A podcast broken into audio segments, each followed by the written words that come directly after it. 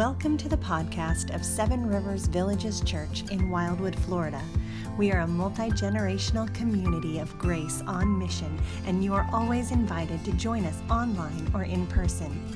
Learn more about us at sevenriversvillages.org.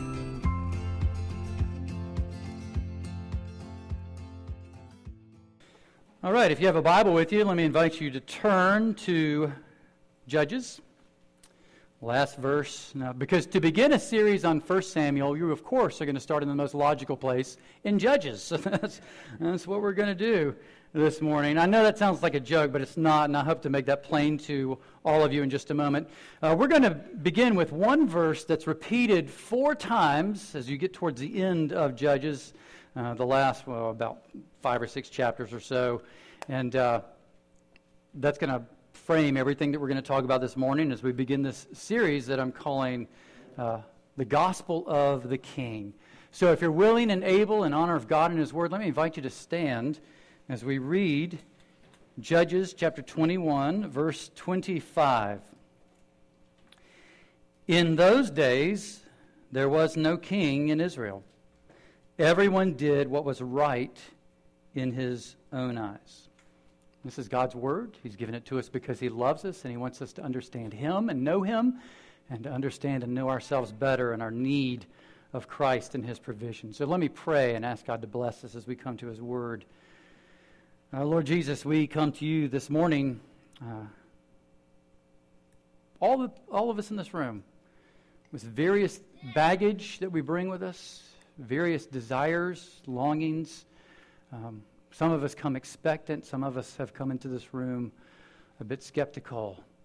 And so we pray that you would do what you have been doing for thousands of years, that you would meet with people as we open up your word, that you would make it powerful to our hearts and lives, that we would see ourselves in these pages, in, these, in this verse, that we would see you in our lives and at work in our world. Would you bless us and would you be with us? And Lord, I pray that you'd be with me. I'm handling holy things with grubby fingers. So I pray that you would be pleased to cause your word to be powerful. The, the things I leave unsaid, you would say, and the things I overspeak, that you would uh, uh, enable people not to hear or to be for those things to be forgotten. We ask, Lord, that you would give us ears to hear and hearts to understand, and we ask it in Jesus' holy name. Amen. Please have a seat. So, our new series is called the, the Gospel of the King, and uh, the word gospel means literally good news. So, it's the word good news, so getting information. It's an announcement. So, later on in 2024, uh, we're going to get an announcement that a president has been elected. Will that be good news? Uh, we will find out when we get there. Uh, we'll see, but it will be news. It will be an announcement, and the gospel of Jesus is just that. It is news. It is an announcement, but it is the best news. Now, when I use the word gospel, and most people, when we use the word gospel, uh, talking about Christianity, particularly, we're referring specifically to the death, burial, and resurrection of Jesus Christ. We talk about that as the gospel, Jesus dying for our sins.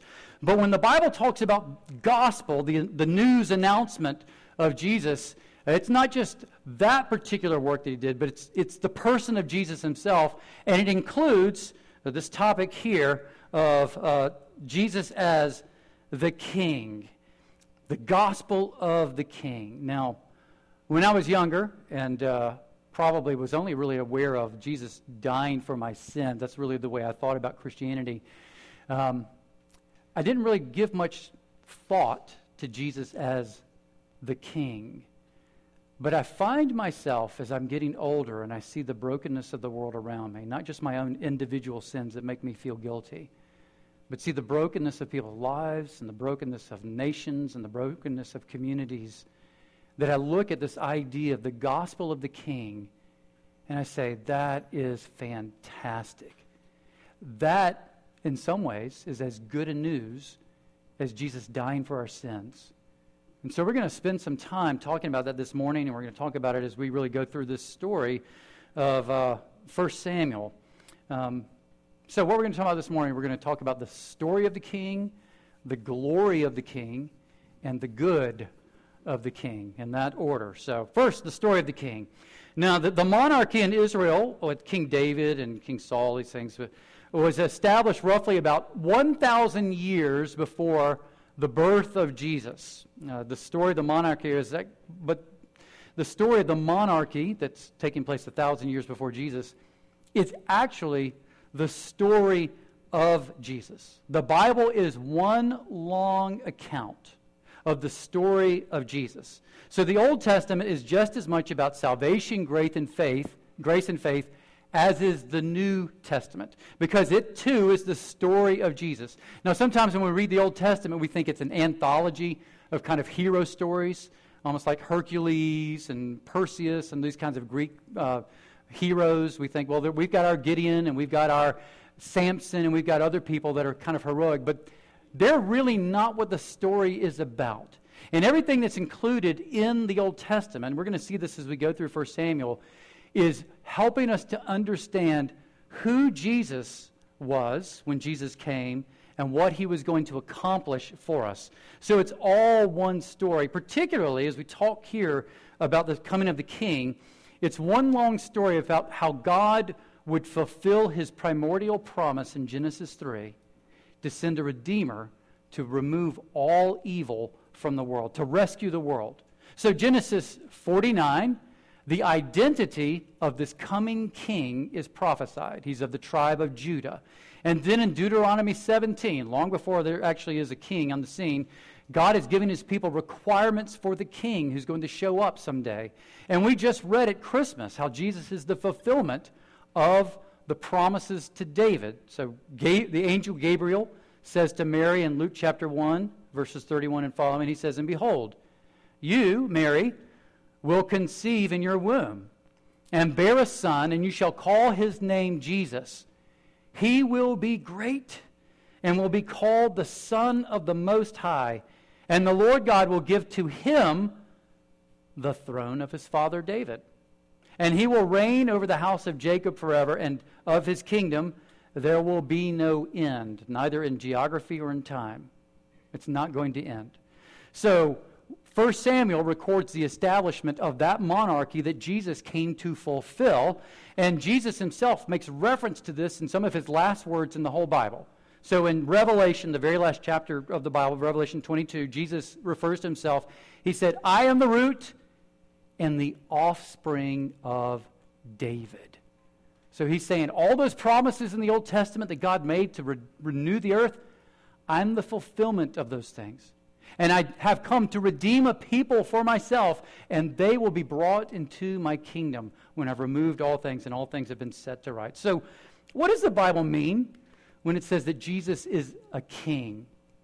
Now, I think this is an important question because a, lot of us will say Jesus is God. And by that we mean, for many of us in the United States, he is a kind of a hypothetical proposition about ultimate reality. Is there a God or isn't there a God? You know, it's kind of a hypothetical question for a lot of people. Do, do we know if there really is a God? And so we can tend to treat Jesus that way as kind of a hypothetical question. But when the Bible is talking about Jesus as the king, it's not giving us an, a metaphysical idea that gives our lives meaning. It's telling us that He is the authoritative reality behind everything that takes place in our lives. Right? He's a king, not a metaphysical reality, but a king for us. Now, I, I had the opportunity one time in my life to meet someone who had become president. I actually shook hands with Ronald Reagan. Now, when he was, when he was uh, uh, coming through Camden, South Carolina back in the day, and I've never washed his hand. I'm just kidding. Um, shook his hand. He woke, I had his business card, Ronald Reagan running for president, all these things. That was pretty. That was pretty interesting moment. He's the only president I have ever met, but every president I have never met has shaped aspects of my life. They have. I've never met them. I've never seen most of them except on TV but they shaped my life. There's this great line from a, a band by the name of the Avett Brothers, um, Head Full of Doubt. Uh, and uh, I'm going to stand up here, I'm forgetting the line. I, I wasn't going to sing it, but what's my line? Oh, your life doesn't change by the man that's elected. Just a little throwaway line, but it packs a big punch because that's the way we feel. And that's why you're nervous about 2024. Is you have this idea that this person's going to be elected and it's going to change and affect your life in ways that you don't want it to be affected, right? When the Bible talks about Jesus being the king, it's saying he's going to change your life. He's in authority over everything. He's not simply a metaphysical idea, he is a real king over real people in the real world.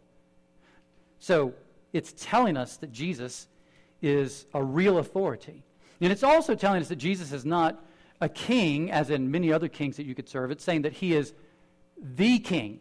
So the Bible describes Jesus not just as a king among many kings, the Bible says he's the king of all kings. He's the king over all kings. He's the Lord over all lords. And that means that every single person on the face of the planet who has ever lived will be answerable and responsible to him. To be king means that you have authority over everyone underneath you. And what that means is that Jesus has authority over everybody because everybody is underneath him. He's the king, even of kings.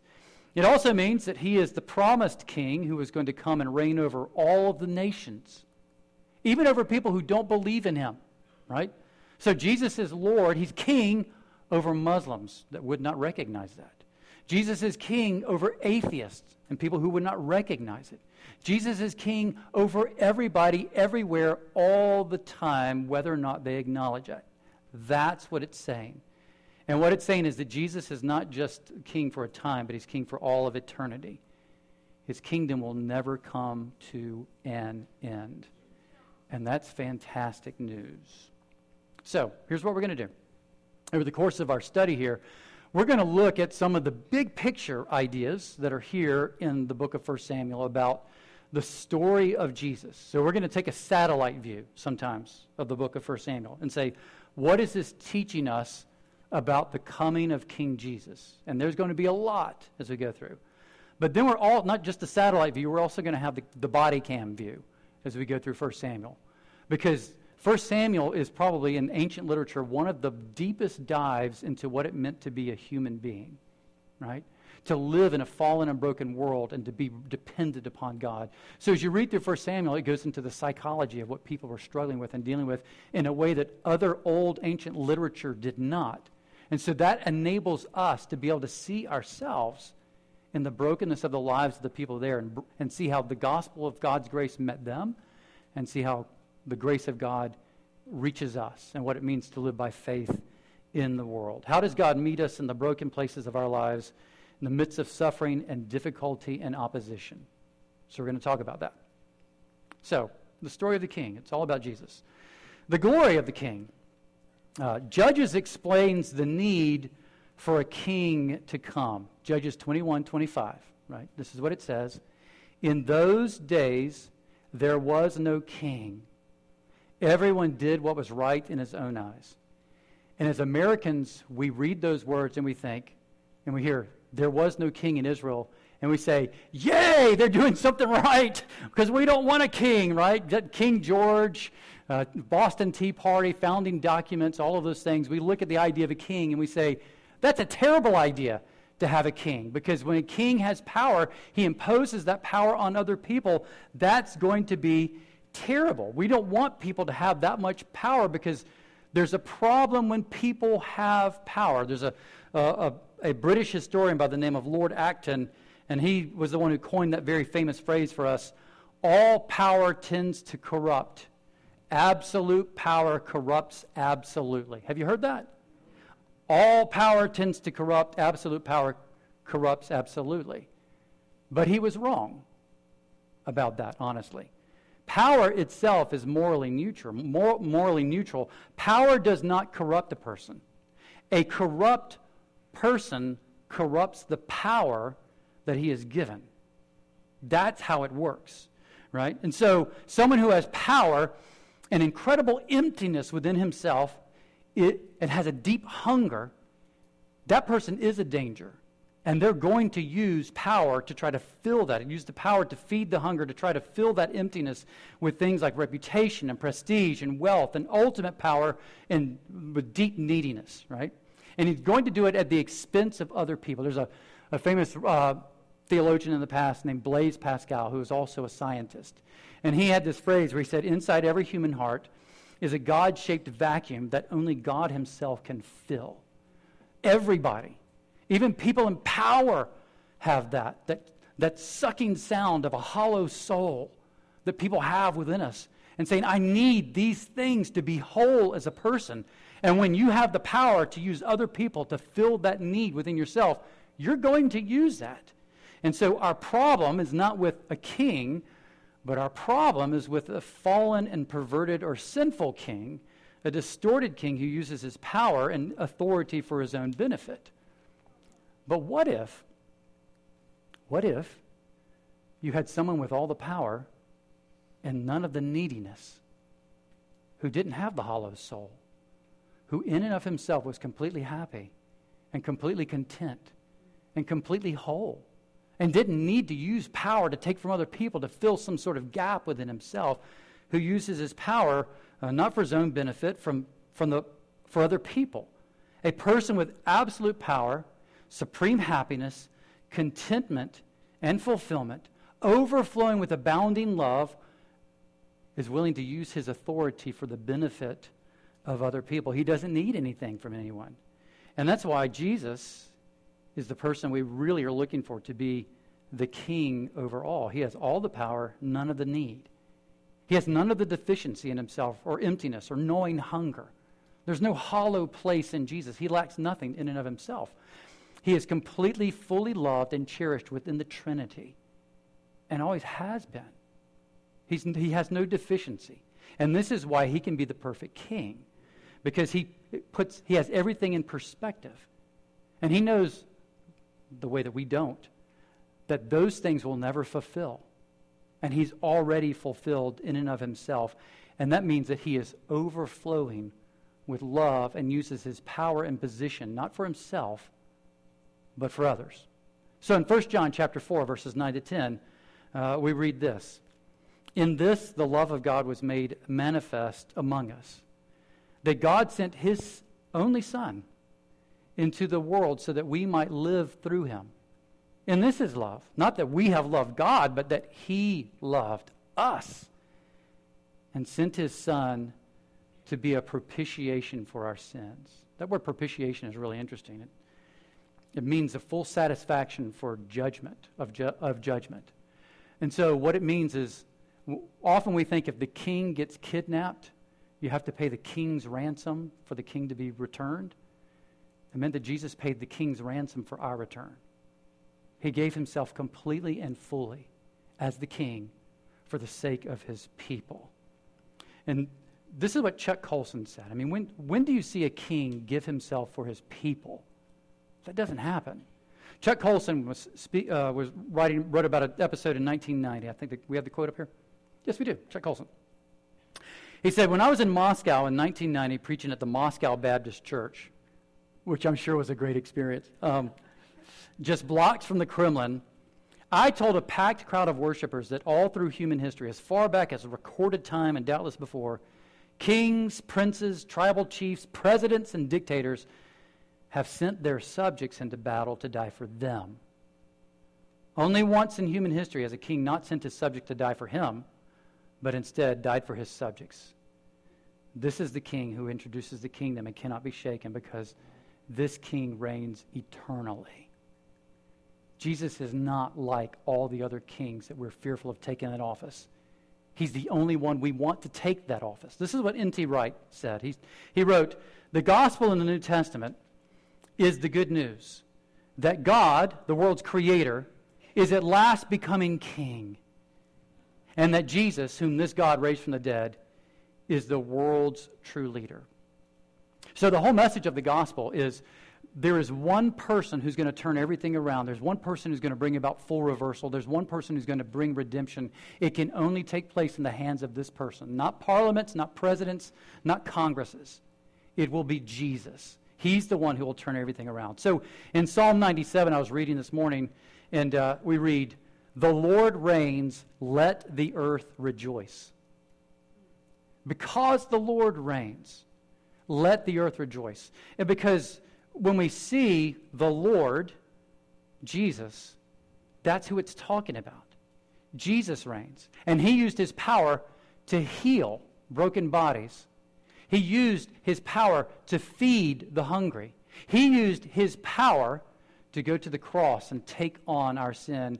And in fact, he emptied himself of his power. He, he set it aside for our sakes so that he could be killed on our behalf on the cross. This is a king that we can serve. So, story of the king, glory of the king, the good of the king.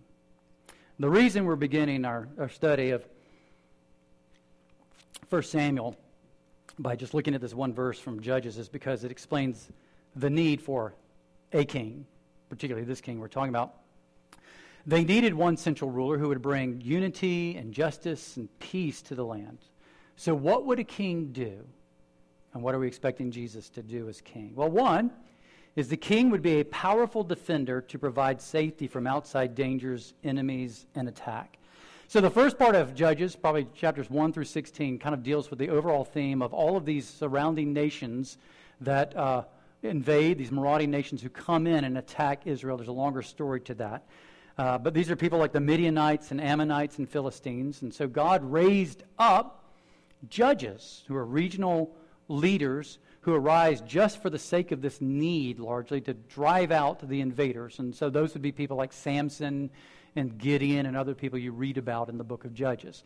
So what it's talking about is God protecting his people from these external forces that would threaten to destroy them or overrun them or to oppress them.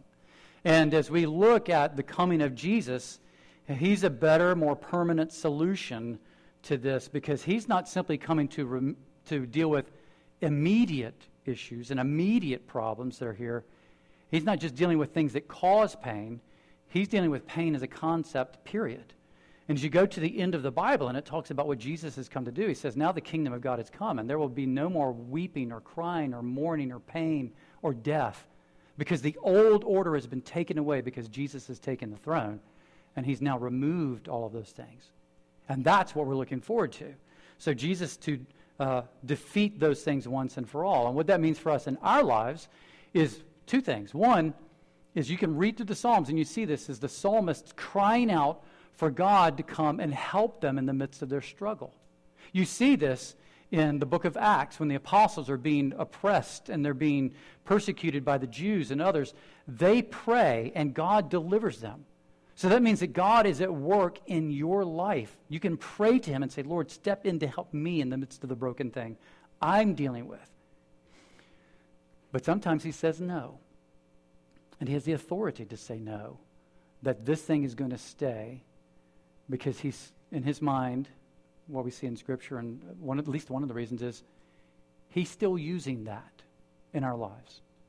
Uh, he would not let us go through difficult things if he did not have some sort of redemptive purpose in it because he loves us. So even when he says no to the prayer that we're asking, it's because he knows there's something better that he's bringing in our lives and in the world through it. Because he's the king and he knows all sorts of things that we do not know. And he orders the world as he sees fit. Second thing the king would do the king would be a wise judge to establish true justice. So, beginning in Judges 17, we see that the focus is no longer on the external problems that are invading uh, Israel. We see that the problems are internal within Israel itself. So, these are, this is when we see the verse that we're looking at expressed four times in four different places towards the end of Judges. In those days, there was no king in Israel. Everyone did what was right in his own eyes. So, on one level, it is a statement of political fact. There was no king at this point. I sent a video out in our newsletter talking about that this week. On another level, this is a statement about the human heart and community. There was no uniting moral authority, and people just were kind of like flying by the seat of their pants, doing ever, whatever felt right to them. And because we all have this hollow soul that's going on inside of us, they were making all kinds of bad choices. So here are a few. These are the verses where it says, uh, in those days there was no king in Israel, and what's going on with that. So in chapter 17, it says, Everyone did what was right in his own eyes. Micah was the name of a person who made, kind of made up his own religion and he called it the worship of God. He took elements from what the Bible actually said about worshiping God, and he made it his own. He made an idol, which you're not supposed to do, and he worshiped this thing and he called it God. And that became a big issue between him and other people. Chapter 18, verse 1. One of the tribes, uh, the tribe of Dan, uh, took these accoutrements that Micah had, had made, and they used it to say, The Lord is with us. And so they went and attacked a peaceful neighboring people and utterly wiped them out in order to possess their territory. So they were becoming the problem. In chapter 19, verse 1, uh, this phrase is said, Everyone did what is right in his own eyes. And uh, I dare you to read Judges chapter 19 because it is one of the most gruesome episodes in the whole Bible. And sometimes people say, How is this even in the Bible? Uh, this cannot be morally upheld as something that God wants us to do. And it's right, you're not. It's, it's not upheld as something.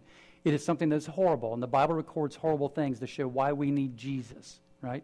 So in chapter 19, verse 1, there's gang violence, there is rape, there is dismemberment. It's ugly. And then when the tribes of Israel come in to try to bring the perpetrators to justice, then tribal warfare erupts. And they won't release this pers- these perpetrators uh, to be tried. It's horrible.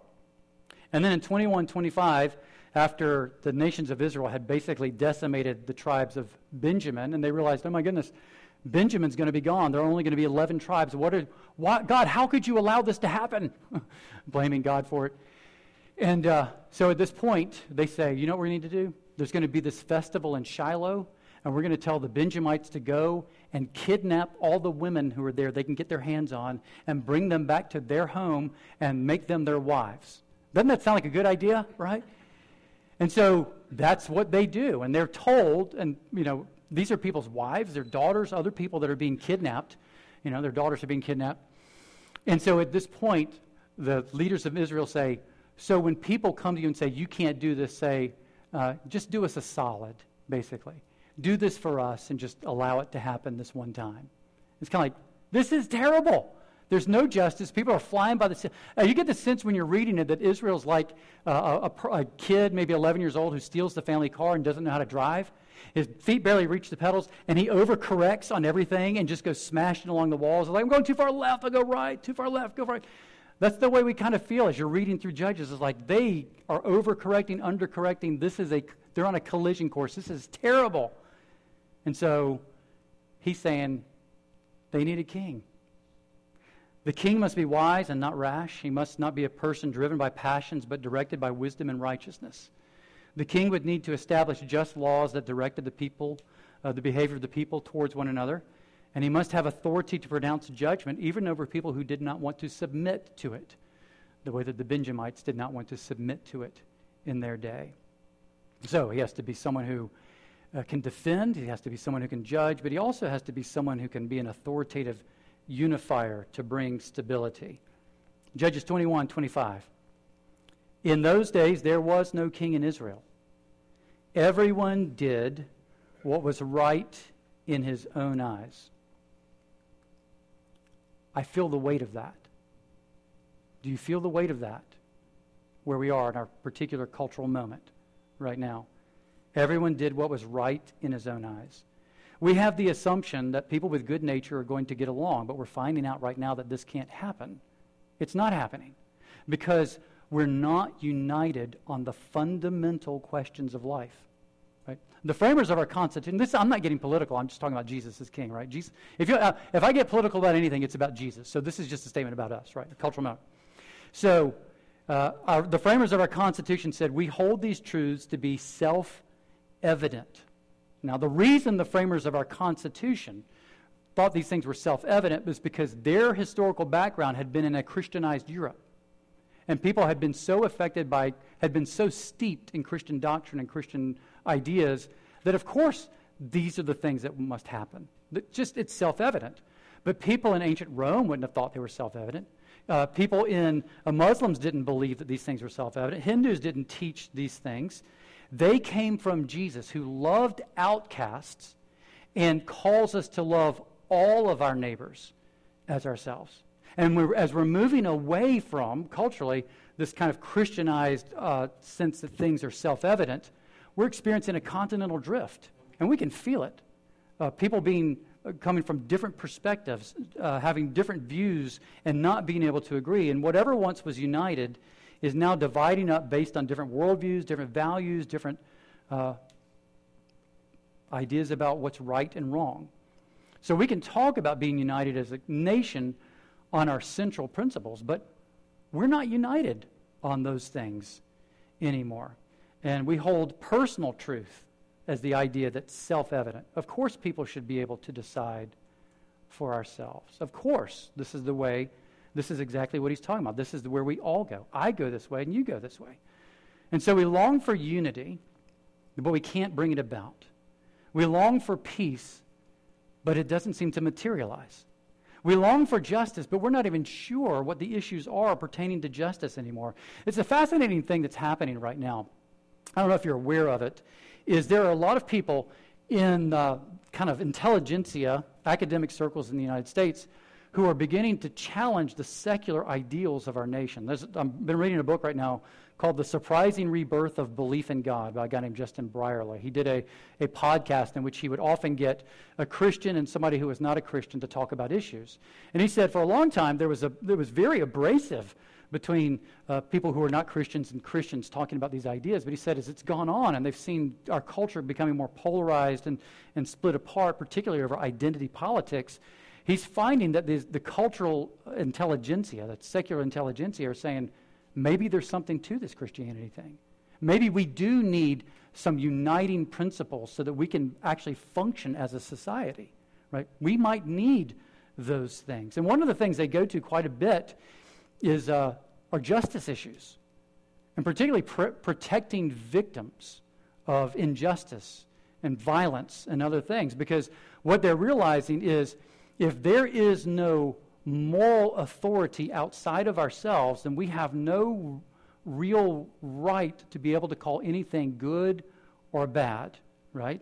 Victimhood becomes an invented concept because no one talks about victims when it's between uh, anteaters and ants, or victims between sharks and fish, or between crocodiles and wildebeest. Nature just doesn't care about those things.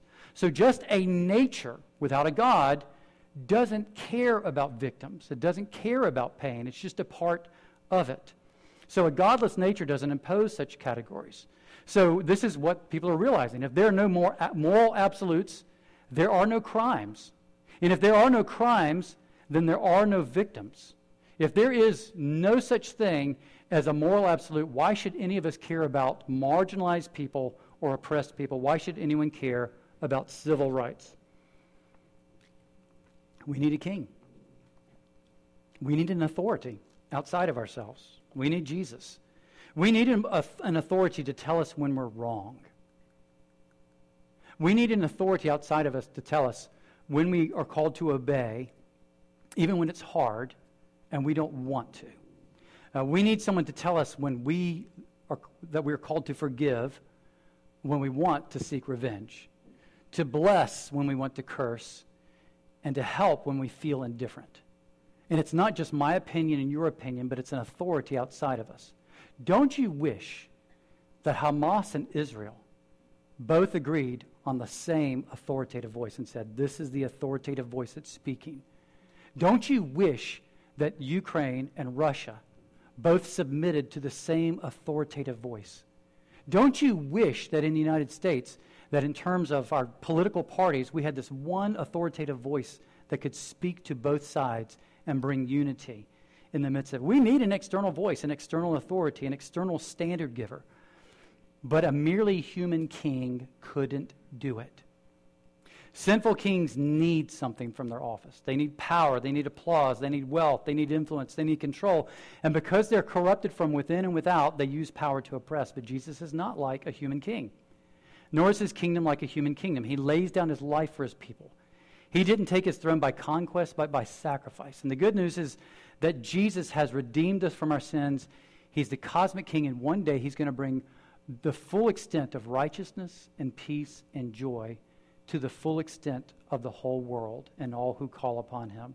And what we're going to see, the Bible says, is that people from every tribe and every nation and every background will side by side, willingly and joyfully bow before King Jesus as he brings a unity that nothing we've ever tried can bring. Have you ever seen that in your life? Have you ever been abroad and experienced that to some degree? Let me tell you a story. So, several years ago, uh, I went to uh, a mission trip to a city in, in Mexico, and uh, we stayed in people's houses. And the person that, whose house I stayed in was named Dr. Alvarez. And uh, he was a local doctor, very well respected man, one of the leaders in this particular church. And uh, I stayed in the same house with about seven college guys. And uh, we were, I'm goofy, and they were obnoxious.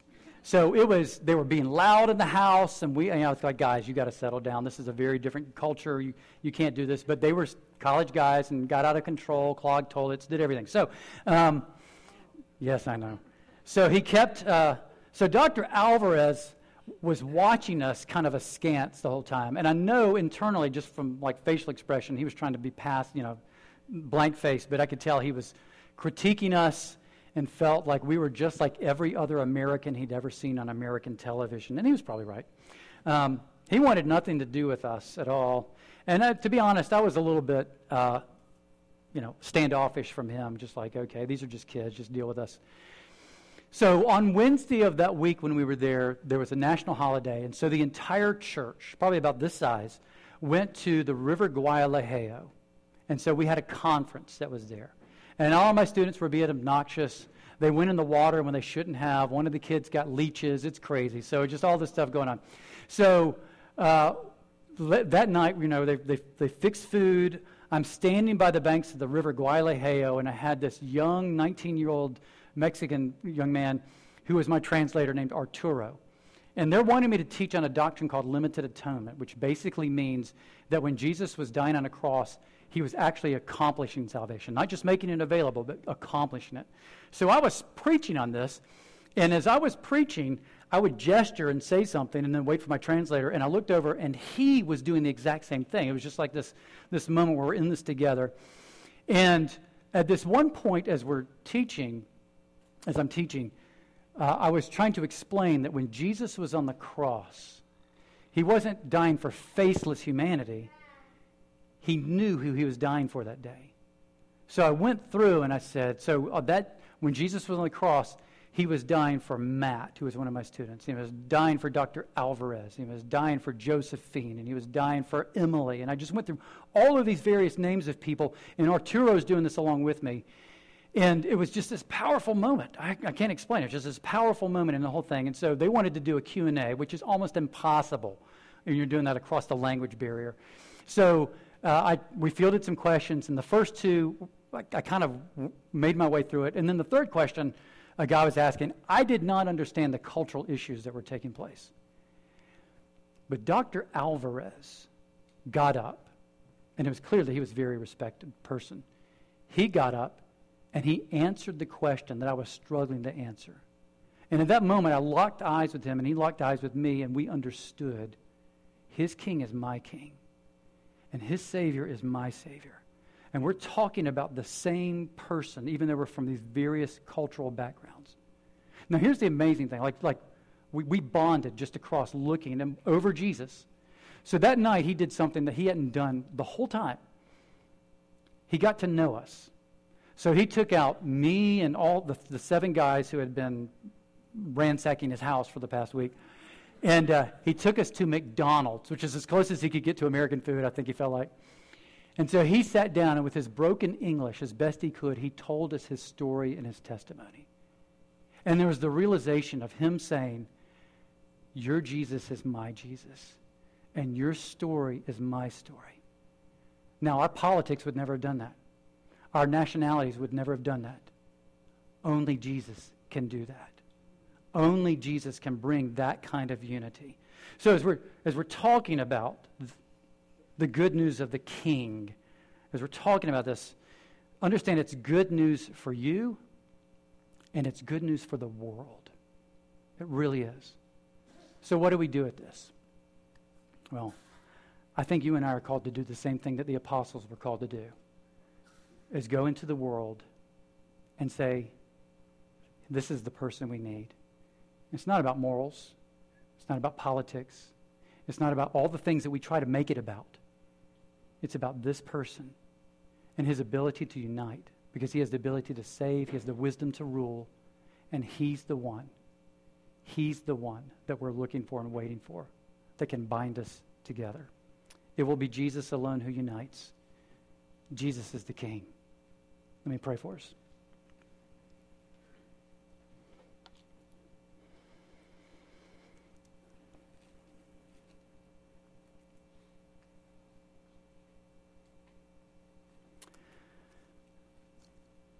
This is your word. You've made it clear your intent to fulfill this passage from Judges, to bring a king to people who have a hollow soul, to redeem us from our sins, to bring life when there was death, to bring healing when there was brokenness, uh, to bring a real people under one king who are united fully and completely, not because of our social things that we carry, but because of you. We pray that you would help us to live this out. We pray that you would help us to live as those who have experienced your grace, that your grace would be a defining characteristic of us as kingdom people, that your love, your fullness, your happiness, your gift of grace to us, that these would define us and nothing else. Would you bless us? Would you be with us? And would you receive this last song as a hymn of response to you and your glory and grace? And we ask it in your name. Amen.